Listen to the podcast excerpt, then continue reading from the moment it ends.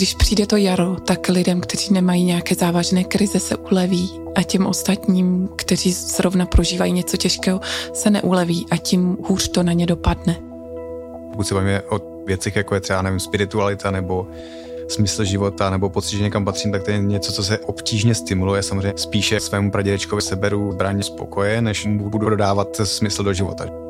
Slyšíme příběhy o velké eh, psychické bolesti, o tom, jaké to je vlastně ráno vstávat, když vás ten den nic nečeká a vy vlastně máte jenom za úkol se nějak najíst a nějak se o sebe postarat a ten den skončí a začne další den, kdy vás nečeká nic.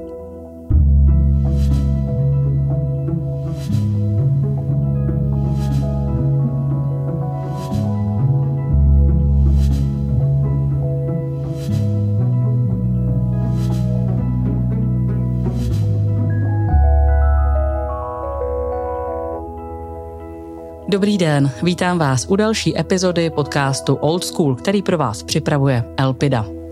V Elpidě se snažíme měnit pohled na stáří a proto otvíráme témata, která se sice stáří týkají, ale ve svých dopadech překračují hranice generací. Tak tomu bude i dnes, kdy si budeme povídat o sebevraždách. Mají sebevraždy něco jako sezónu? Jak moc se téma sebevražd týká seniorů? A existuje hranice, kde bychom místo pomoci měli tiše respektovat rozhodnutí člověka, který se rozhodl ze svého života odejít? Ptát se dnes budou Kláry Grampové Janečkové, zástupce vedoucí linky seniorů Elpida. Dobrý den. Dobrý den a Alexandra Kasala z Národního ústavu duševního zdraví, vedoucího pracovní skupiny Výzkum a prevence sebevražd, který spolu s dalšími inicioval a formuloval Národní akční plán prevence sebevražd pro roky 2020 až 30 a pracuje na jeho implementaci. Dobrý den, Sašo. Dobrý den.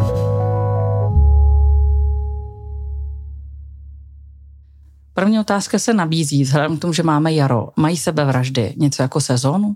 Určitě jde vysledovat něco jako sezónnost a přesně ty počty nejvyšší, když se chceme podívat na kalendářní měsíce, tak právě ty jarní měsíce a brzké letní měsíce jsou, co se týká těch počtů, nejhorší. Nefunguje tam to často zmiňované přesvědčení o tom, že třeba by zdaleka nejvyšší počty byly třeba v zimě, protože to je nějaké nevlídné období nebo tak. Takže vlastně jsou ty jarní měsíce a léto.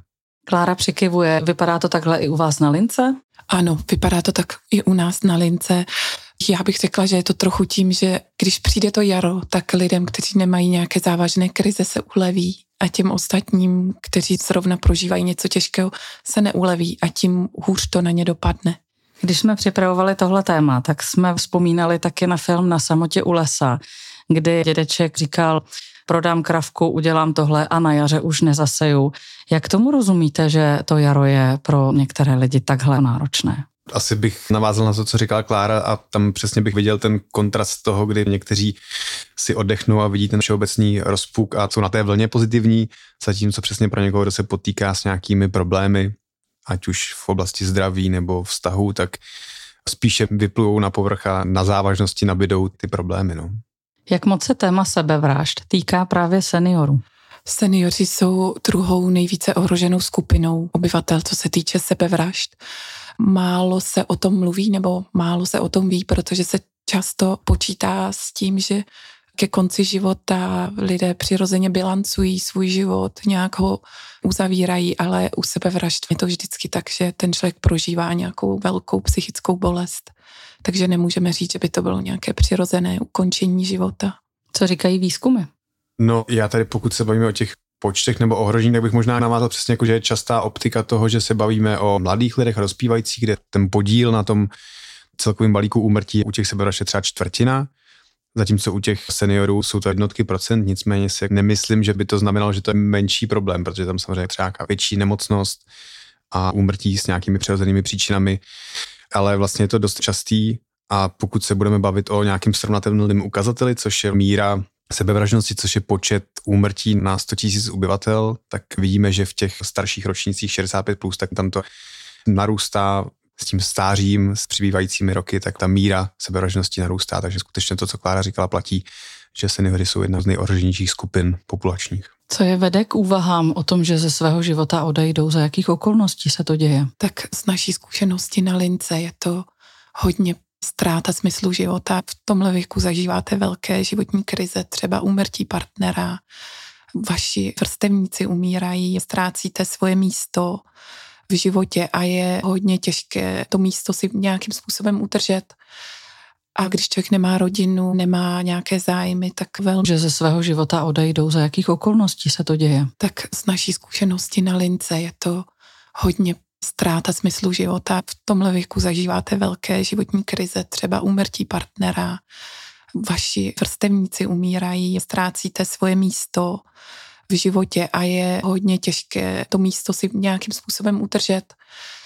A když člověk nemá rodinu, nemá nějaké zájmy, tak velmi často ho ty myšlenky napadají, jestli už ten život neměl skončit.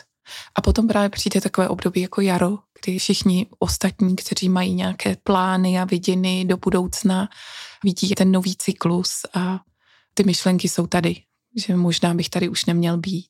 Jak to vypadá na lince v tu chvíli? Jaké příběhy tam slyšíte?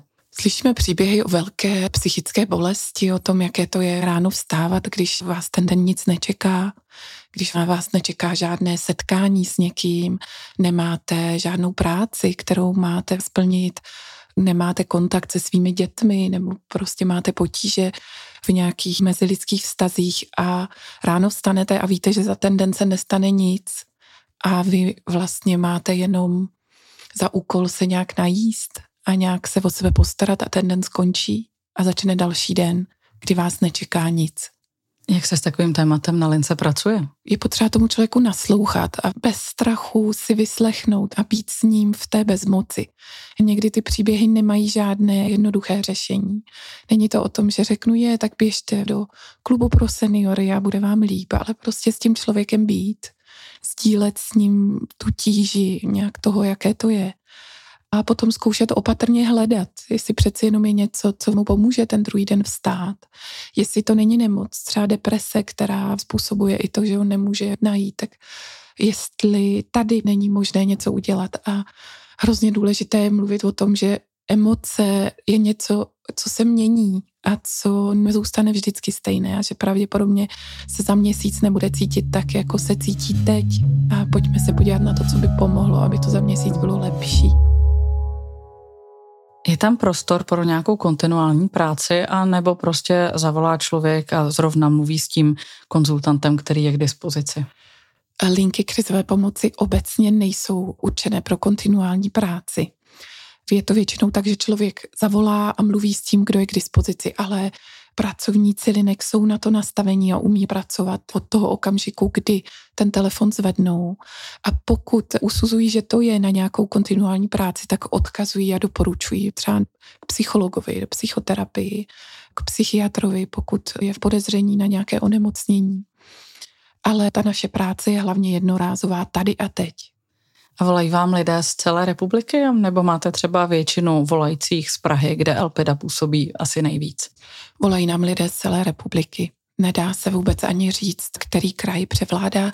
A důležité je taky, my jsme anonymní služba, takže my to konkrétně ani nezjišťujeme. Víme to pouze od těch klientů, pro které je to nějak důležité, aby nám to řekli. Třeba, aby nám řekli, z jakého města volají, protože se prostě pak cítí líp, ale my se neptáme, takže bych řekla, že z celé republiky. A když ještě malou chvíli zůstanu na té lince, přemýšlím, protože podcast Old School není určený primárně pro seniory. Je pro lidi napříč generacemi a tak nás možná poslouchají lidé, jejichž babička nebo dědeček, prababička, pradědeček, možná rodiče se s tímhle tématem nějakým způsobem potýkají, možná mají starost. I tihle můžou volat k vám na linku, anebo volají, obrací se na vás s tím, co by asi tak mohli dělat, jak by mohli pomoci? Určitě i tihle lidé můžou volat k nám na linku, můžou se s námi poradit, můžou s námi mluvit, pokud je to třeba vyděsilo, třeba se lekli toho, co slyšeli od svého blízkého. A my můžeme říct, jak s tím člověkem mluvit, jak to vlastně udělat a nějak ošetřit jejich bezpečí, co udělat, aby oni nemuseli mít strach. Vracím se k Sašovi Kaselovi z Národního ústavu duševního zdraví. V rámci toho plánu, který jsem zmínila na začátku, Národní akční plán pro prevenci sebevražd, jakým způsobem se tam myslí třeba právě na seniory? když jsou tak častými původci. Mm-hmm, mm-hmm, jako ohroženou skupinou. V tom akčním plánu on je s ohledem na to, že je to vlastně jeden z prvních pokusů o nějakých systémových uchopení té prevence sebevražd, tak tam zmiňujeme specifické ohrožené skupiny, mezi nimi samozřejmě seniorů, vedle třeba přesně dospívajících nebo třeba lidí se zkušeností s duševním onemocněním, ale že by tam bylo jako specifické opatření zacílené na seniory, to úplně tak není. My se tam pohybujeme na, na úrovni spíš nějaký obecní prevence, ačkoliv nějaká cílenější prevence tam tak je, takže doufám, že to není zklamání, ale jako nejsou tam konkrétní opatření, ale přesně si myslím, že teda když se bavíme o té prevenci, co by to je jako prevence mohla fungovat, tak pokud se podíváme na nějaký specifika třeba právě těch úmrtí na sebevraždu u českých seniorů, tak se můžeme třeba bavit o těch metodách, kdy třeba u mužů vlastně vidíme, že s postupem věku tam narůstá podíl úmrtí zastřelením, že střelnou zbraní a tady se zase dostáváme k tomu principu prevence jednomu, který je založený na omezování dostupnosti těch prostředků. Takže pokud třeba přesně někdo z blízkých může zaznamenat u svého dědečka, pradědečka nebo i rodiče třeba nějaký prohlášení o ztrátě smyslu života, chuti do života nebo nějaké pocity bezradnosti a tak podobně, tak třeba přesně pokud eh, nás to jako znepokojí a třeba víme, že dotyčný má třeba střelnou zbraň, tak jednak můžeme to téma otevřít a jednak můžeme třeba i nějakým způsobem rovnou se zasadit o to, aby nebyla úplně po ruce nebo tak. A co se žen týče? No u těch žen, pokud se budeme bavit o metodách, tak on tam těch případů úmrtí vlastně není tolik, takže tam není vidět jako nějaký jasný trend. Teda ne, že by jich bylo málo, ale vlastně v tom balíku tam není vidět nějaký úplně trend v těch datech, ale zdá se, že tam je větší podíl úmrtí s příčinou skoku z výše. To je tam zase v té oblasti, pokud bychom k tomu přistupovali, že bychom se snažili omezovat přístup k těm metodám, což ne vždycky jde, tak se zase o to, aby třeba nebylo možné skákat z okna, pokud je to možné. Jak si vysvětlujeme to, že jsou muži v tomhle kontextu ohroženější skupinou? Máme proto nějakou teorii? No obecně ten podíl mužů a žen v těch úmrtích tak je jednoznačně, tam převažují muži. V té populaci české to jsou to asi 4 ku 1. Nicméně v té populace starších lidí, u seniorů se ten poměr trošku jako snižuje, to třeba až 3 ku 1, ale obecně ta hypotéza zatím je nějaká větší impulzivita, nižší ochota vyhledávat pomoc, třeba častější i nějaký zneužívání návykových látek nebo častější pití, což samozřejmě zvyšuje tu impulzivitu, nějakou šanci toho, že ten člověk bude jednat zkratkovitě. Obracím se na Kláru a ptám se, jestli tohle vlastně se vám ukazuje i na lince, že třeba častěji se na vás obracejí muži se ztrátou životního smyslu s tou psychickou bolestí, o které jste mluvila. Je to zajímavé, že na lince to tak jasně vidět není, jsou to muži i ženy, ale řekla bych, že je to právě bohužel proto, protože ty muži tu pomoc tolik nevyhledávají, že když teda mluvíme s muži, tak oni často už třeba mají sebou, za sebou i nějaký pokus a potom teda dostanou kontakt na linku. A ženy se častěji na nás obracejí už v počátku, když vlastně mají nějak sebevražedné myšlenky nebo ztrátu smyslu života. A zároveň trošku i z linky, vlastně na lince se potvrzuje ta statistika, že muži bohužel častěji jako sahají k takovým víc drastickým způsobům ukončení života a tím pádem bohužel mají jako i vyšší úspěšnost, že když mluvíme s muži, tak oni buď to mají připravenou nějakou střelnou zbraň, nebo jsou vlastně připraveni jít si stoupnout na koleje. A ženy volí často Nedá se to samozřejmě takhle paušalizovat, ale častěji vlastně, když mluvíme se ženami, tak jsou to léky nebo nějaké, kde i my máme šanci jakoby více tomu zabránit, protože chvilku to trvá. I když si ty léky vezmete, můžeme přivolat rychlou záchranou službu, můžeme ještě chvilku pro toho člověka bojovat, bojovat za ten život. Když to u těch hodně násilných, jako té střelné zbraně, tak ta pravděpodobnost, že se to podaří, je potom vyšší, bohužel. Mě by zajímaly nějaké mýty kolem sebevražd. Možná takový ten mýtus, když se o tom mluví, tak se to nestane, nebo tak to ten člověk neudělá, by u těch seniorů mohl být ještě jako o to významnější, protože někdy prostě staří lidé mluví o tom, že by ten život ukončili, takže to jako by to patřilo k nějakému jako koloritu. Jak to vidíte vy? Já možná jenom, co mě jako k tomu napadá, je přesně, že máme tendenci to trošku jako schazovat u dospívajících, jako souvislost s pubertou a s toho na sebe upozornit.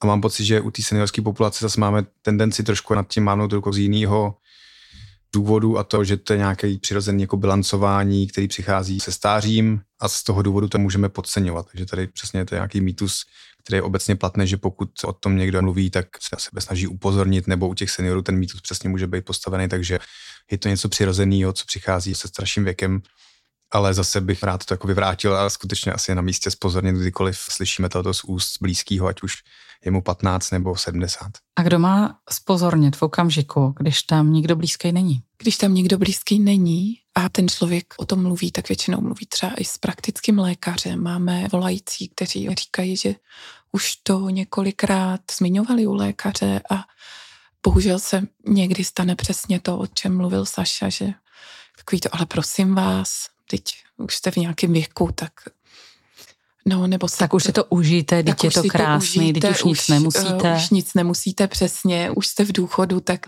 nemáte žádné povinnosti.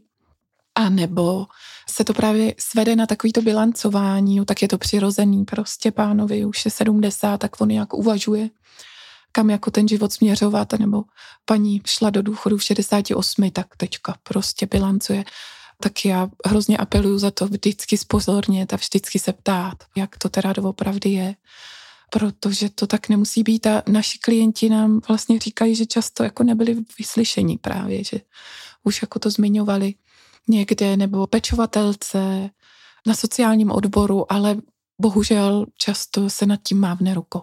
Jste řekla, nebyli vyslyšení. Co vlastně říkají, když říkají, můj život nemá cenu, asi se chci zabít? Z mojí zkušenosti takový člověk říká, že mu strašně, strašně není dobře že prožívá nějakou velkou psychickou bolest nebo ztrátu smyslu života, která nejde nějak jinak vyřešit. Momentálně ho nenapadá jiné vlastně řešení toho, jak to vypnout, tu bolest, než že ukončí celý svůj život.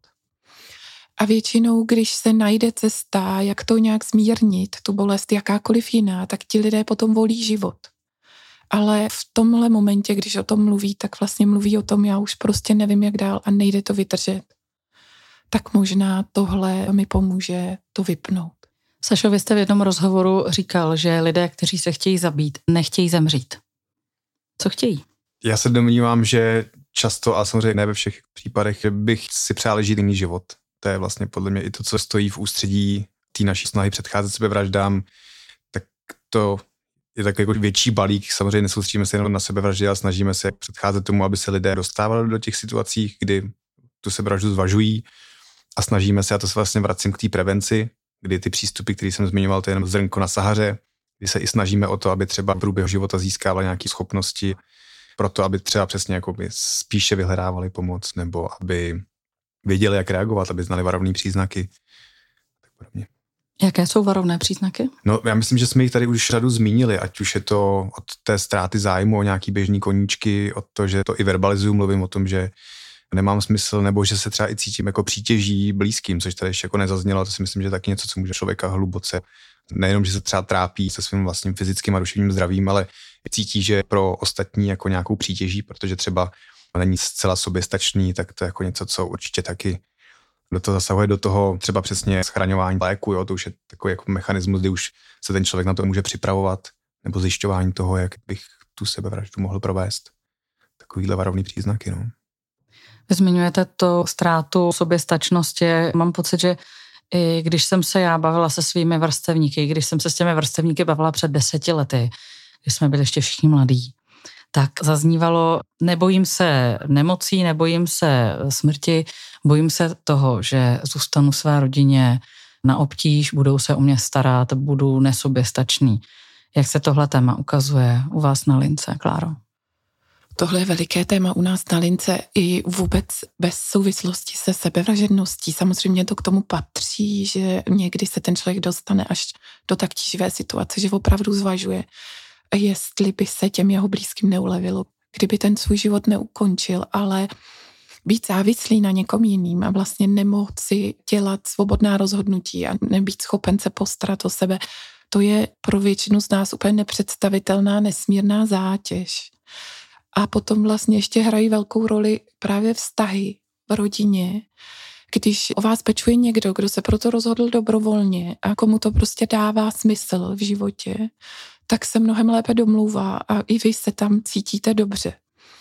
A když jste závislí na péči někoho, s kým si třeba úplně nerozumíte, anebo na péči nějaké instituce, tak o to je to potom zase těžší. A po to vlastně silnější máte pocity viny. A třeba se vám ne tak dobře žije a hůře se vlastně domluvají ty věci, které potřebujete. Takže tohle je veliké téma u nás na. Jak těžké je pro seniory přijmout do toho svého domácího prostředí někoho třeba úplně nového, úplně cizího, pečovatelku, pečovatele, zdravotní sestru, která tam chodí a nějakým pomáhá. Je to hodně různé, ale obecně to bývá těžký krok právě proto, že si musíte přiznat, že už nezvládnete svůj život žít sám, nezávisle.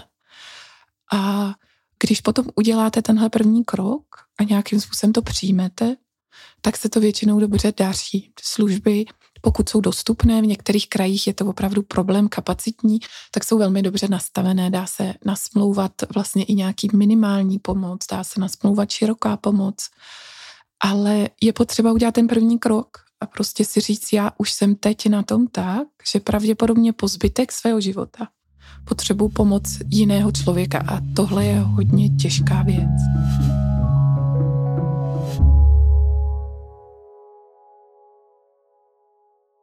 Pojďme se teď na to téma sebevražd podívat ještě trochu jinak, z pohledu toho, jak je možné jim předcházet, jak svým blízkým můžeme pomoci v situaci, kdy prožívají třeba tu velkou psychickou bolest, ztrátu smyslu. Pokud se bavíme o věcech, jako je třeba, nevím, spiritualita nebo smysl života nebo pocit, že někam patřím, tak to je něco, co se jako obtížně stimuluje. Samozřejmě spíše jako svému pradědečkovi seberu zbraně spokoje, než budu jako dodávat smysl do života. Že? Ale to je asi o nějaký dlouhodobý práci, obecně jako o zájem o svoje blízký a o snahu i vést nějak asi jako zdravý život ve smyslu péče o svoje zdraví, jak fyzický, tak psychický. A vlastně se i tady koukám teďka na Kláru, protože mám pocit, že jako Elpida v těch věcech hrozně věcí dělá. Zajímalo by mě přesně, jestli třeba máte i nějaký příběh, kdy se podařilo takhle, pokud z linky máte nějakou zkušenost s tím, jak nějaký jako pozitivní příklad, jsem si říkal, že by bylo super se zmínit.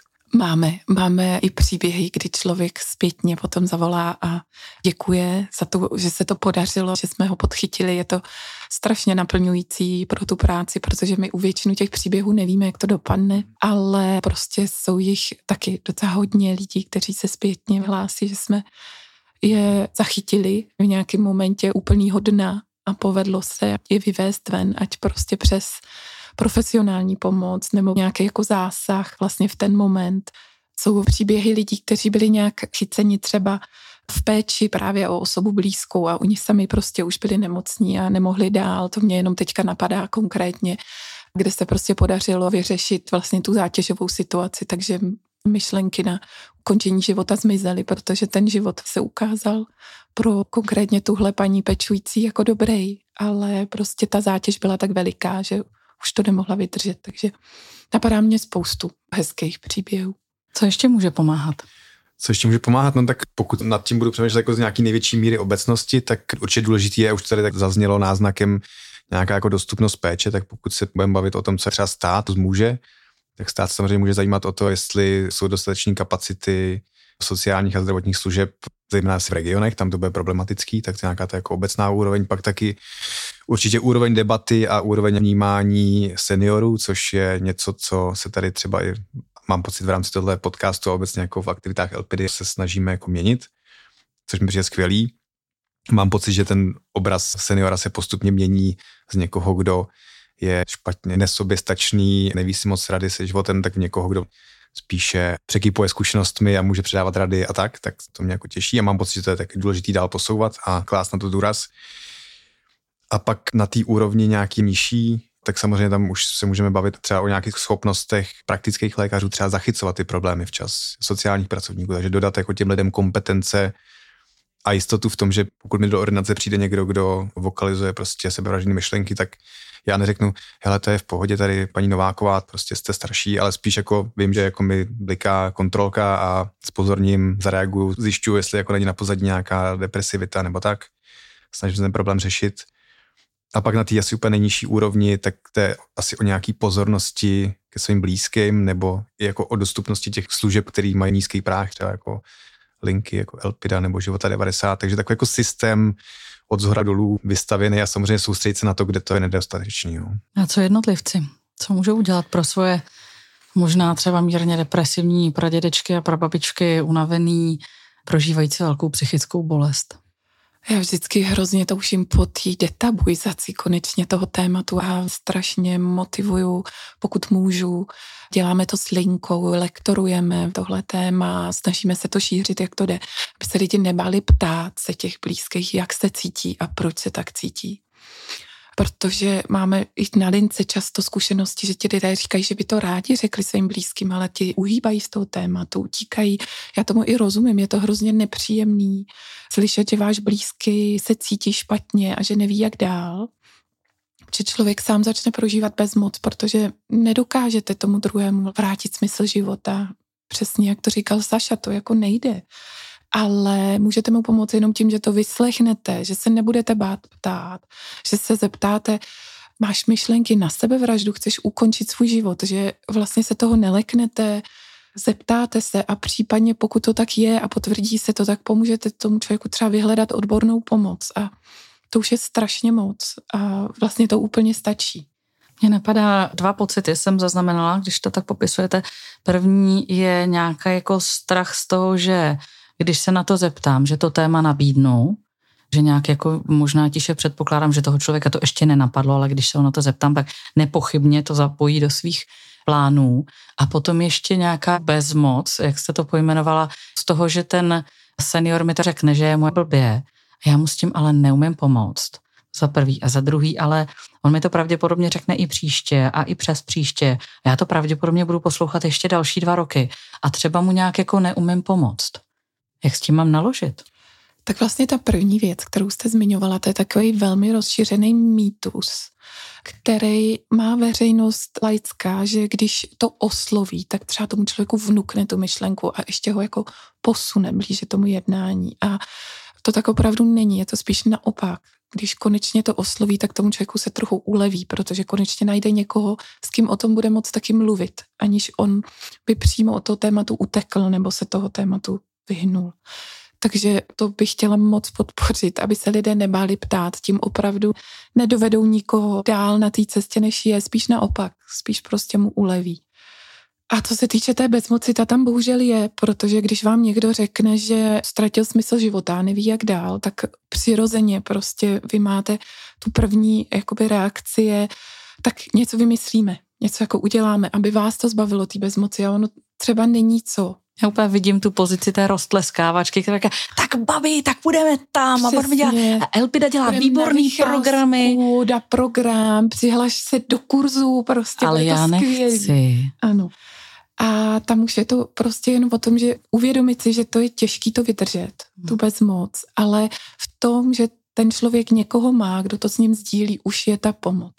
A, a prostě... možná taky ustát tu situaci, že ten člověk úplně není nastavený na naše roztleskávání. Přesně tak. A nebát se toho. Nebát se toho. Od toho veselějšího tématu, co by mohl pomoci, bych se ještě chtěla na chviličku vrátit k takové možná spíš jako naší vnitřní etické diskuzi, kterou vedeme sami se sebou, nepochybně. Jestli existuje podle vás nějaká hranice, kdybychom místo pomoci měli tiše respektovat to rozhodnutí, člověka, který se rozhodl, že tohle bude jeho cesta. A jestli to poznáme? To je těžká otázka. Já bych trošku navázala na to, co říkal Saša, že si myslím, že lidé, kteří se rozhodnou ukončit svůj život, často si přejí žít jiný život. A já si říkám, kdy je ten moment, že opravdu si můžeme říct, že to není možné, aby žili ten jiný život, nebo že se to nikdy nenaplní, nebo že se to prostě nezlepší. A z mojí vlastně zkušenosti z praxe, která teda není opravdu nějak výzkumná, ale je to vysloveně zkušenost z praxe, tak ve většině případů se to povede udělat nějakou změnu. A dovedu si představit jenom takové opravdu extrémní případy, kdy ten člověk je terminálně nemocný a prostě se ví, že už tam není žádné řešení. Ale i dneska medicína umí velmi úspěšně léčit bolest a tak, takže možná tam ale jinak zažívám spoustu situací, kdy ta změna je možná, i když to v tu chvilku tak nevypadá, takže k té změně potom dojde. Nebát se změny a doufat v ní? nebát se změny a doufat v ní. No a uvědomit si, že to, jak to člověk třeba teď vidí, může být i nějak zkreslené, třeba depresí, nebo že prostě ta krize je tak těžká. Ani nemusíme mluvit o depresi jako nemoci, ale že ta krize je třeba tak těžká, že teď vidím prostě jenom, jenom jako to černé a nevidím tu cestu ven, ale třeba někdo mi pomůže tu cestu ven vidět, anebo prostě uplyne čas a ty emoce se zmírní a ta cesta se nějak ukáže. Obracím se ještě na Sašu Kasela. Já k této debatě jenom bych asi chtěl porotnout obecně jako sebevraždu. Přesně vnímám jako nějaký extrémní důkaz svobody vlastního jednání. A mám pocit, že určitě jsou případy, kdy ten most od beznaděje k nějaký naději nebo naplněnému životu nebo životu bez bolesti zkrátka překlenout nejde. Neříkám tím, že je to jednoduchý nebo dobrý, ale že určitě jsou případy a životní osudy, kdy se domnívám, že tomu zabránit bohužel nejde ale přesně zase bych chtěl apelovat na to, že to, že tím někdo jako prochází a může se to zdát být nekonečný, tak bych si přál, aby dotyční i jejich blízký ještě dali jeden nádech nad hladinou a ještě to jako zkusili a zkusili jako vyplout nahoru. No. Je to jako těžký vždycky, ale myslím si, že v mnoha případech, jak vlastně Klára skvěle popsala, tam ta naděje někde jako může dřímat a nečekaně nabít na síle. Já děkuji za ten obraz toho ještě jednoho nádechu nad hladinou. Ten mi přijde parádní. Pokud nás teď poslouchají lidi, kteří to nějakým způsobem řeší, můžou volat na linku seniorů Elpida. Co ještě můžou udělat?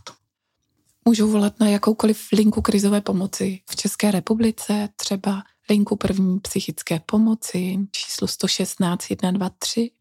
Mohou se obrátit na psychiatra, na krizové centrum, na psychologa. Ještě z těch profesí bych přesně možná doplnili i toho praktického lékaře, který Přesně. často vlastně už pokud jsou na pozadí nějaké jako onemocnění, tak přesně už může třeba předepisovat jako antidepresiva, léky proti úzkostem, něco, co dá ten prvotní impuls třeba se dostat z nějakého onemocnění.